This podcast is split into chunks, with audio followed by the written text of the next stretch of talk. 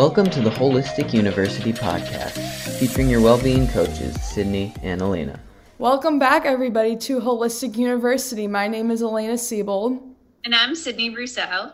Welcome back today. We are so honored, lucky. Wow, we are jittering with excitement here, probably because we're dietetics majors. But we have URI's very own dietitian, Kelly Kidd, with us today. Hi, Kelly. so, how are you? How was Yes. your Thanksgiving? Um, Thanksgiving was good, a little bit different this year, a little, a little more quiet. Um, usually I'm, I'm doing, um, a turkey trot, um, at, at our, our, our Y in, in Middletown. Um, and this year I did not, I did a run on my own and just had a, a quiet, um, family Thanksgiving with just, um, my husband and my two kids. So a little bit different, but so is COVID this year, right?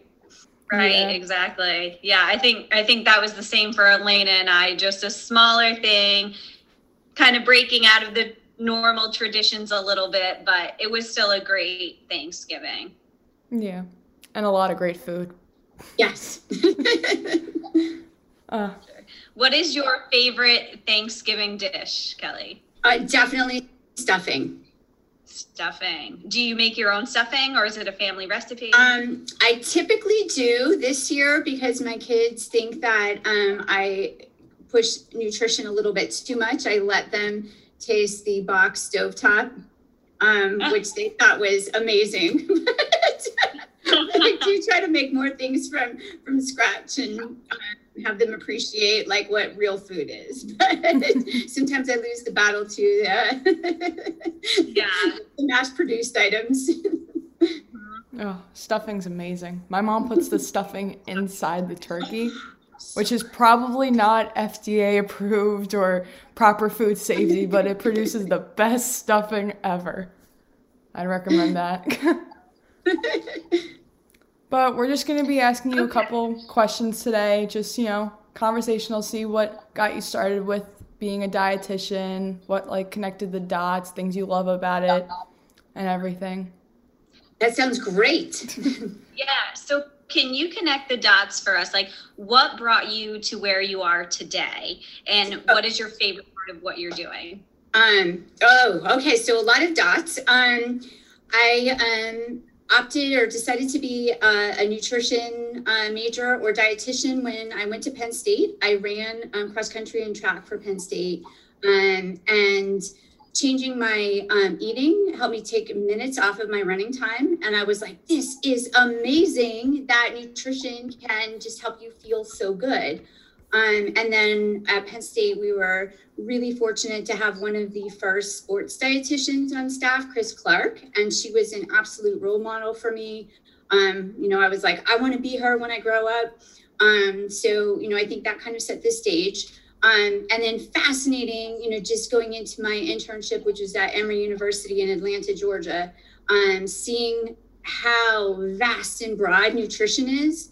Um, that you know, I I spent several years in, in clinical, um, working at Emory for a little while. Then I went to University of Washington and um, was a teaching assistant for their internship program and worked at, at their hospital and got my master's degree there. Um, so the, the clinical aspect was fascinating.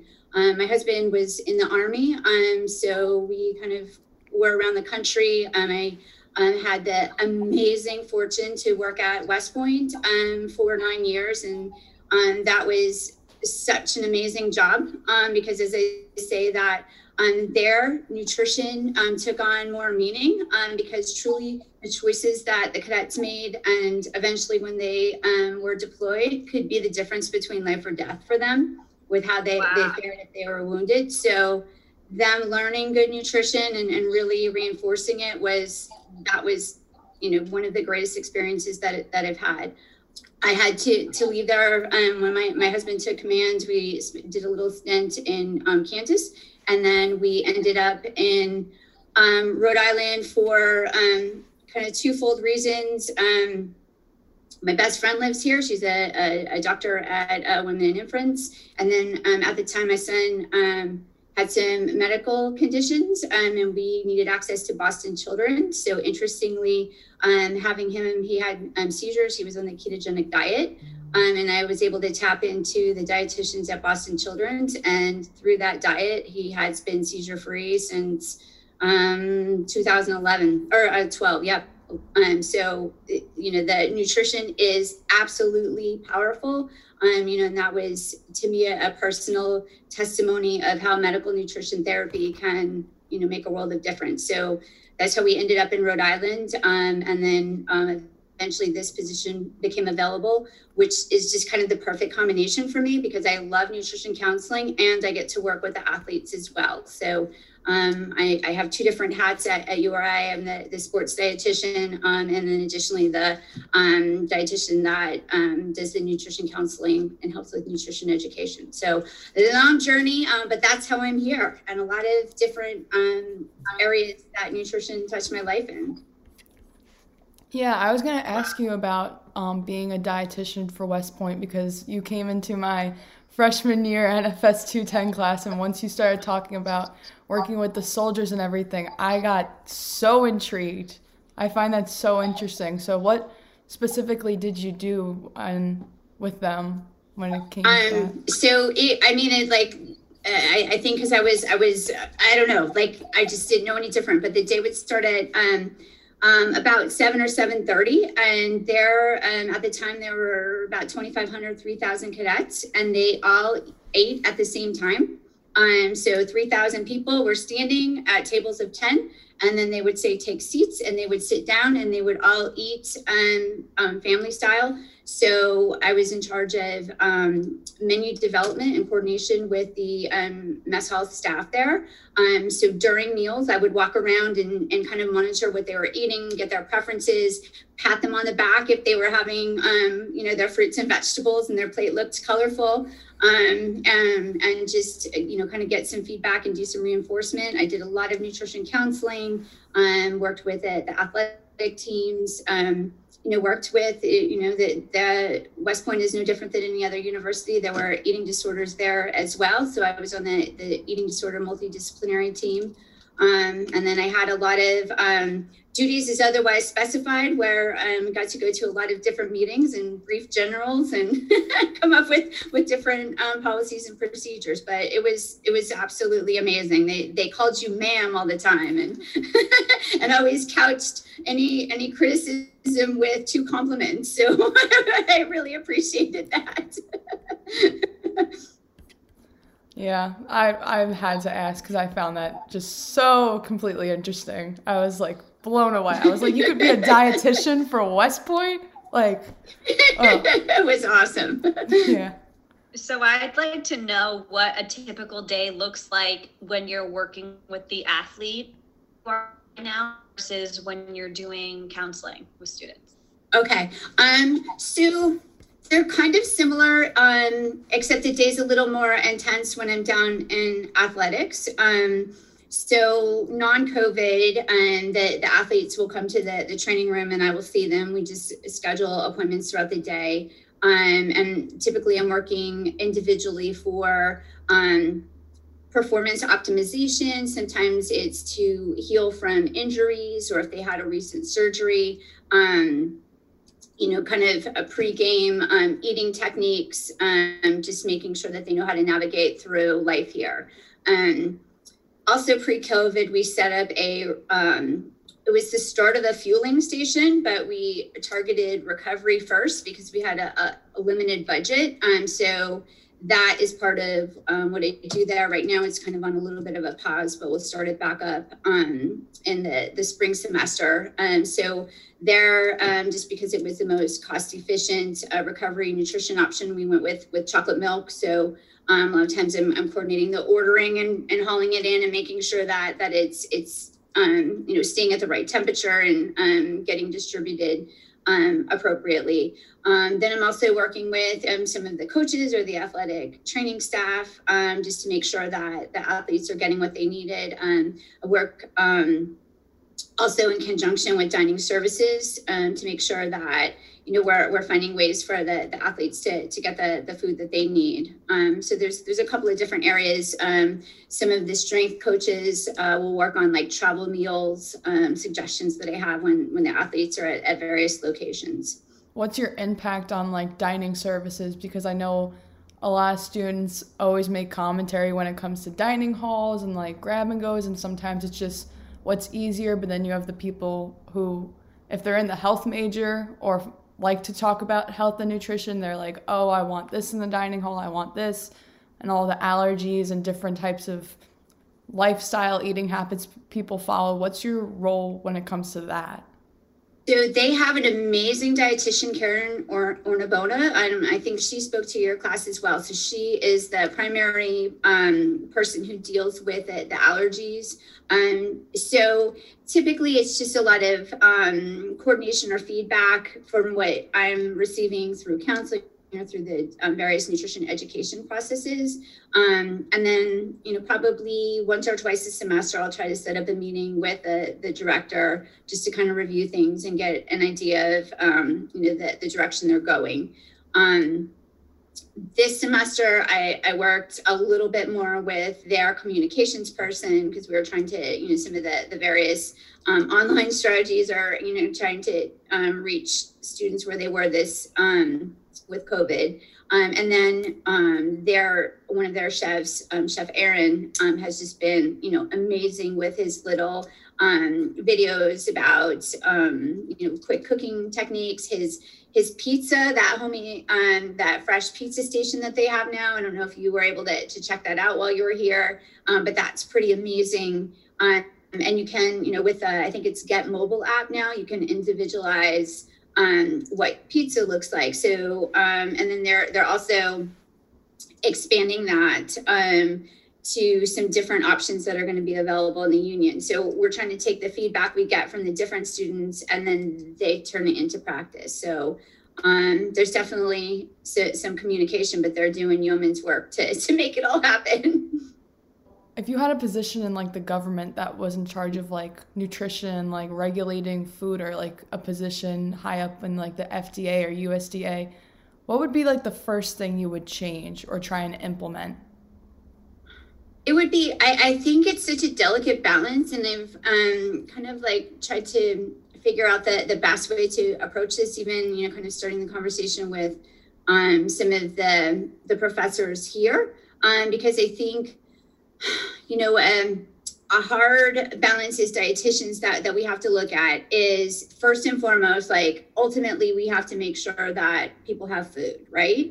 Um, and then depending on resources and availability, then maybe we can get a little more um, um, specified in the nutritional value of, of food.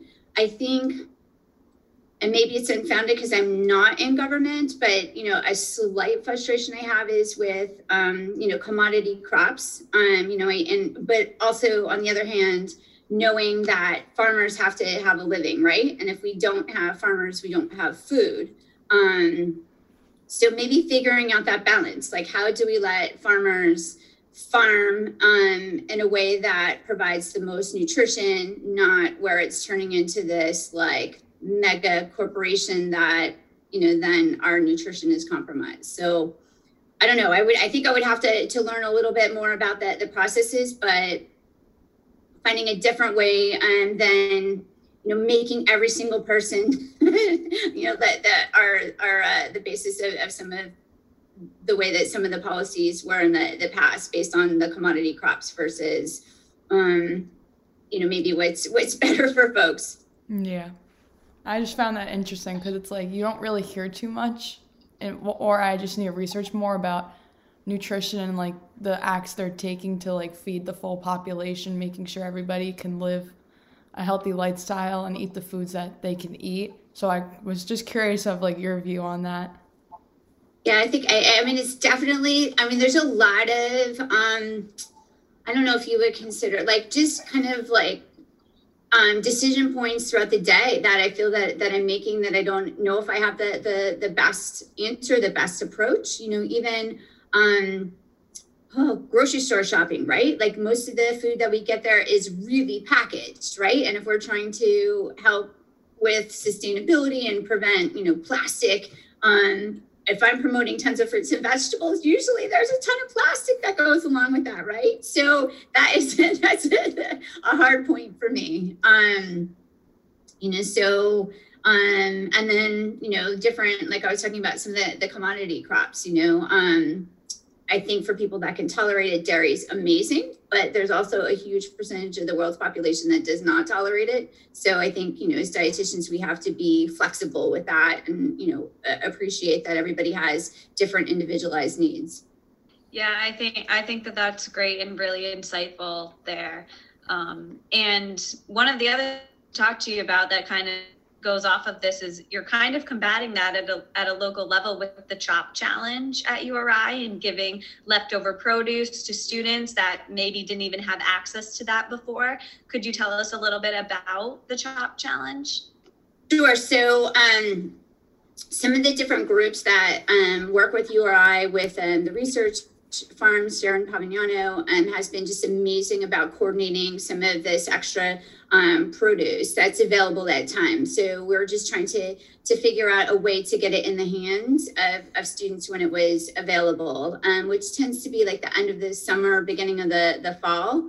Um, so that was it was just an attempt with having like a, a cooking challenge using some of the, the available um, produce that that was available. Um, to get students excited about it. Um, something that that I'm looking into um, post COVID, and hopefully this time next year we'll be like, remember when we made it through the pandemic?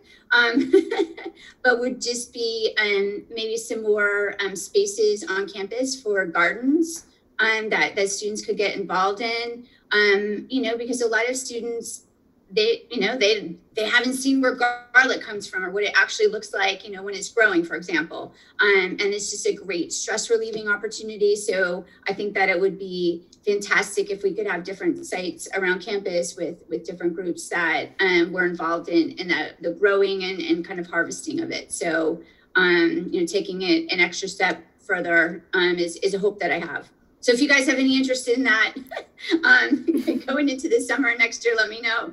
I definitely do. Um, speaking about the pandemic and everything, because cases are rising everywhere. I see it on the news because my mom watches it all the time. do you have any tips and tricks? Because when we went into this first pandemic, it was kind of like free for all, grab everything you can in supermarkets. And I don't know about you guys, but it was hard to find foods that I implemented into my lifestyle that benefit me.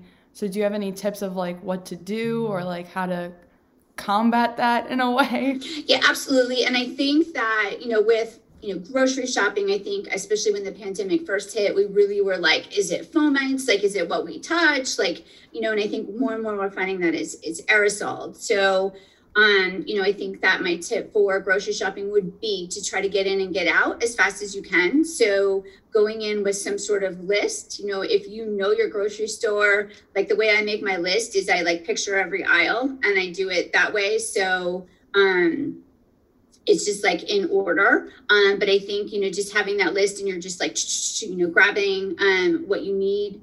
Um, um, you know, kind of like just minimizing the, the time in there. Um, and then just being flexible, you know, as dietitian um, majors, like you, you, probably know the, the different, you know, protein and starch uh, options or vegetable options. But yeah, like I definitely think that there were um, times that maybe an ingredient that I preferred to use wasn't available. So being like, okay, okay, there's no, you know, I don't know, like black bean, you know, could I use like a white bean? Or, you know, if, if people, um, you know, just kind of tapping into some of things like, um, you know, like canned tuna or some of like even canned salmon. I got um, really creative with canned salmon um, and found that you can make like essentially crab cakes with canned salmon. so, um, you know, like, um, and, and, and just like I would search like um, you know, substitution, ingredient substitution all the time. Um, and just, we just have to kind of be like, and be flexible, right? Like, you know, there is no perfect superfood. You know, there's components of, of different fruits and vegetables that make them nutritious or different protein options, but there are going to be in other ones too. So, um, you know, just kind of knowing that the basics of, of putting together a balanced meal. Do I have a protein, a good grain, a fruit or a vegetable, and just going with that. If you have to tap into canned or frozen um, fruits and vegetables, then then you do that, and you just again going back to what is our ultimate need, which is just to get food. So um, sometimes we can't be as um, as particular as as other times. Yeah, I just found that yeah. interesting because it seems like that's a possibility where we might be going back to again because it is getting colder. So and I like how you said that too. Like you can do the frozen fruit and vegetables at this time. You know, we're kind of out of the season for for fresh, and and if you're trying to limit how many times you're going to the grocery store, frozen is still a great option. Oh, absolutely. And and for like just college students or, or folks living on their own, like I really do promote having frozen vegetables because then it just reduces the waste. Um, so, and and right now, I would argue that they're probably even a little more um, nutritious because they were flash frozen versus how, however far they had to travel. Um, so yeah, absolutely tap into you know, and then I just kind of buy like one or two extra canned or shelf stable or frozen options when I go, just to have just a little something on on hand just in case. Um, what is okay. your favorite food? I'm sorry, I have to ask because I'm I think we're all foodies because mm. we study food all the time. So, gosh, okay. I'm going to say I'm originally from Pennsylvania. So I'm going to say pizza, um, and and good pizza from from home, from northeastern Pennsylvania. So pizza wow. from Pennsylvania. I didn't know that Pennsylvania had great pizza. Uh, oh yes, there's so many. Like where um, I grew up, there's just a, a very large um, Italian population, or there was when I was growing up. Um, so, oh, mm, it's like New York style pizza. It's um, it was it is amazing when I get to go back. Yes. so, yeah. so that I, I would say that that still ranks as as my favorite food. Oh, I'm a New Yorker, so I know pizza. yeah, exactly. yeah, you two can battle it out on who has the best pizza. So, Kelly, what are some of the biggest diet misconceptions, like nutritional myths of our time right now? I know that there's a lot, but which ones really get you? So I, I think my frustration and why I look to all of you to be like our, our shining future um, is this, I don't know, like it just feels like this incessant need to prove each other wrong um, you know, like with these like like polarized diet approaches, right? And I think that um so that like just kind of is is something that is hard for me to just take a deep breath and um, you know there is no one superior eating pattern really um, for every single person i, I think um, so when people are like oh it has to be x um, you know, I think that maybe in certain circumstances that that is correct. Um, but you know, there's a lot of um, ooh, different documentaries that that have been out recently that are that, are meant to be sensationalized and kind of skewed the way that the, the data is presented. It doesn't mean that those eating patterns aren't fantastic, but it doesn't mean that every single person needs to adopt that that eating pattern. Um, you know, so I, I as I mentioned in the beginning, right? Like like truly i think the ketogenic diet saved my son right? Like he is like seizure free out there no medication nothing now. Um but i don't think it's the right eating pattern for an athlete. Um you know because it it creates down regulation of glycogen storage just by default. So you know for for the the mantra to be like you must be on keto or you must be on paleo um you know i think that that is um very upsetting to me. Same thing with intermittent fasting. I think that there's an application for it. Um, I think what they're finding is it's not effective for females. Um, so I think that there's a lot of research missing on um, on what the impact is on females versus males. Um, I think that um, in a college setting, it creates a lot of challenges when people um, become like hyper focused on intermittent fasting. but I do think that there's an application for it at times. So, um, you know, I think that the all or nothing approach, or you know, like right or wrong, is probably what, what is the most maddening to me right now. Like when I got out of um, school, ultra low fat was, um, you know, really the the way to go. Like that was um, you know, the, the big push, um, you know, and, and then the food manufacturers went crazy with that. And then, you know, I think that's really when we saw the rise of so much added sugar and, um, you know, the, the, the items being the way they are now. So, um, you know, now the pendulum swung where, you know, carbohydrates are evil. Um, so I think just individualizing things is, is the way that I would prefer that we all approached it. And, I'm excited that that you all are going to come with it as, as a as a fresh group because I think traditionally dietitians um, have the perception of being very rigid, um, you know, and this is how we learned it, and there's no other way. Um, versus, okay, you know, let's let's hear your side and um, just being open to different um, approaches to to healthy eating. Yeah, I think that that's all really great. And that's something that Elaine and I actually talk about on the podcast a lot is like the black and white thinking and how that can be super problematic, especially in terms of dieting and your mentality around that. Um, and yeah, with the diet, with all the different diets, you're correct me if I'm wrong, but it sounds like you're kind of saying there's nothing inherently wrong with any of the diets, but it doesn't mean that it's perfect and right for you to like follow it to perfection. Right. And then and then I think just um you know, oh gosh, thousands and thousands of people that that I've counseled um like even the word diet, I'm like mm, um like because the you know the back to that black or white thinking right like the the approach for so many has been like i'm i'm going to do this for a short period of time and then go back to what i did before not kind of looking at the big picture and figuring out how can i um, modify my lifestyle um, to you know maybe find a, a better balance um, and not do these like short term quick quick fixes um, that i think end up in many cases causing more more harm than good. Yeah, we've talked about kind of how, and I said this, I think a podcast or two ago, of how when I had to lose weight for a medical condition I had, it was about finding the gray area in the black and white, which I, we were talking about how some people kind of need to realize because it's either, oh, I'm going to lose X amount of weight by Christmas, or I'm not going to do anything at all. And then we were talking about how, yes, like there's a bunch of different eating patterns, but every single body is different. So it's like if someone's promoting, oh, eat peanut butter to grow your booty, it's like that may work for that person, but your body's completely different than that person. So it's interesting to hear you talk about the points that we've been talking about. See, all nutrient, we, we think alike, right? yeah. So we're heading into finals week, very stressful time. I wanted to know what activities or techniques you do to de stress and relax that maybe could help benefit us during this time.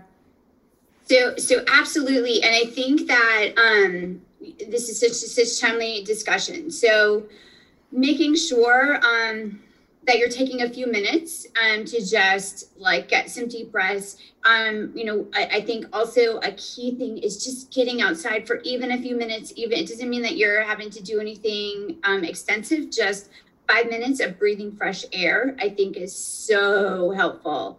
Um, and then maybe just having um, a list of like three or four things that that you that folks enjoy doing, and then just you know carving out maybe it's 10 or 15 minutes to reset um, with listening to a song or two or maybe watching like one netflix show or taking you know a few minute walk I think that that is critical to, to put into place. I also think that it is absolutely imperative that folks try as much as possible to stay on a general schedule, like generally eating consistently throughout the day. Um, and you know, trying to make sure that um, what I call distraction eating isn't taking place, right? Like where you're like, oh, I'm so tired of studying.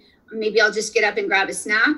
Um, you know, that that just kind of being like mindful um, of what what you're having. So um, if you if somebody finds that they're they're doing that, maybe put one of those other activities in for five minutes first, um, and then if it's been a while since you've eaten, then you know have that that balanced snack. Um, I think that studying um, and eating at the same time is something that I suggest folks don't do. um, so trying to take that the few minutes and um, eat separately, um, you know, from what the, the work that they're doing. So, you know, I'll try to do that here just even for five or 10 minutes. Like it's a quick lunch because usually I'm like charting in between. Um, but I do try to take just a, a, few minutes to be like, all right, yep, this I'm enjoying this this particular meal. Um, for me, I have to do um, my workout first thing in the morning because that just that that starts the day off right. But everybody's different, so I would try to you know keep some kind of movement in, even if it's for a few minutes here or there. Um, during finals, I think that that just helps with with it, the thinking piece. Um, and then something I figured out in, in college and I think is, is still critical, like after a certain point, if I get too tired, I'm just staring at what I'm looking at um, and I'm not productive at all. So I think in many cases it's better to get some sleep um, versus the, the very worst um, nutrition grade I ever got was because I thought I would try to pull a, an all-nighter. Um, like it was like the worse. Like I should have just gone to bed and like, um, you know, like like gone with what I had versus tweaking it. In any case, so I think just just trying to um, incorporate some some rest in there and, and fuel regularly and just take those deep breaths are important.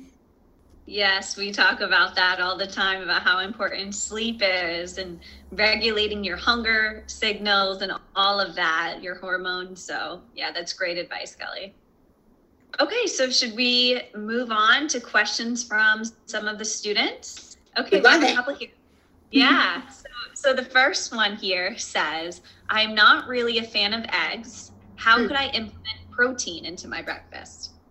Okay, so um, a couple of different options. Um, if they are um, able to eat peanut butter um, or yogurt. Um, I have a lot of folks kind of create like like oat bowls, if you will, where they add um, peanut butter or yogurt or both. Um, the dining services actually has a plant-based egg. If, if it's that they don't like actual animal eggs um, that could be an option. If they just don't like the taste and that's probably not very helpful. In non-covid times um, they they often have um, like some beans available. So some people will put together like a little like they prefer more like a savory breakfast. So um, you know, non-COVID times, there, there's a, a, few more options, uh, but usually I'm going for the the nut butter or the um, the yogurt. Any suggestions for chronic fatigue? I already take iron slash B12 to treat deficiencies. So a lot of times when I meet with folks, the the big culprit is their timing. Um, so so many, um, and it's not just students. Like this is like universal, where people they get up, they try to sleep in a little bit later, they skip breakfast, they may or may not have time for lunch. And the first time they eat is like later in the afternoon, and their body's just like, and then, you know, by the time they eat, they're like ravenous, and then they end up like what I call backloading with their eating. Um, they wake up and they're not hungry, and the cycle perpetuates. So the first thing I would look at in that um, individual would be like, what do what does meal timing and snack timing look like? And I would try to make sure that they were getting um, consistent um, bouts of fuel throughout the day. And then I also try to make sure that meals and snacks are balanced with a little bit of protein since it takes um, a few hours to digest that and that helps to keep um, blood sugar energy levels um, more stabilized. So I'd, I'd probably be looking at those two features um, first to, to see if we can make just any um, easy adjustments with that. Um, so that's all we had for today. Do you have any other questions for us or anything else you would like to tell our listeners? No, I, I think that this is fantastic. I think any opportunity to, you know, kind of get the pulse of people interested in nutrition is amazing. Um, and feedback and communication is always, I think, so critical for making sure that that we're all helping each other, right? So that we're um, helping to make sure that the um, options are available that are desired on campus. Um, you know, knowing the resources that are here, and just knowing that that we have this this group of of, of like folks that that you know we're here to support each other. So you know please if anybody if i can help with anything or you know expand any, anything please don't hesitate to reach out and put my contact information um, out there for everybody. Okay yeah we will be sure to do that. Thank you so much kelly. You were so insightful and brought such great energy to our podcast today and we just really appreciate you being here. This was a this was really great, and the fact that you were our first guest speaker too, it was just we felt so accomplishing, like that finally we have a guest speaker and it got to be you. But let's wrap up today's episode. Thank you guys so much for listening to us. We post every week, every other week or so, but it's Thursday morning whenever we record. And we will see you next time. Bye, guys. Bye, Kelly. Thank you. Thank you for listening.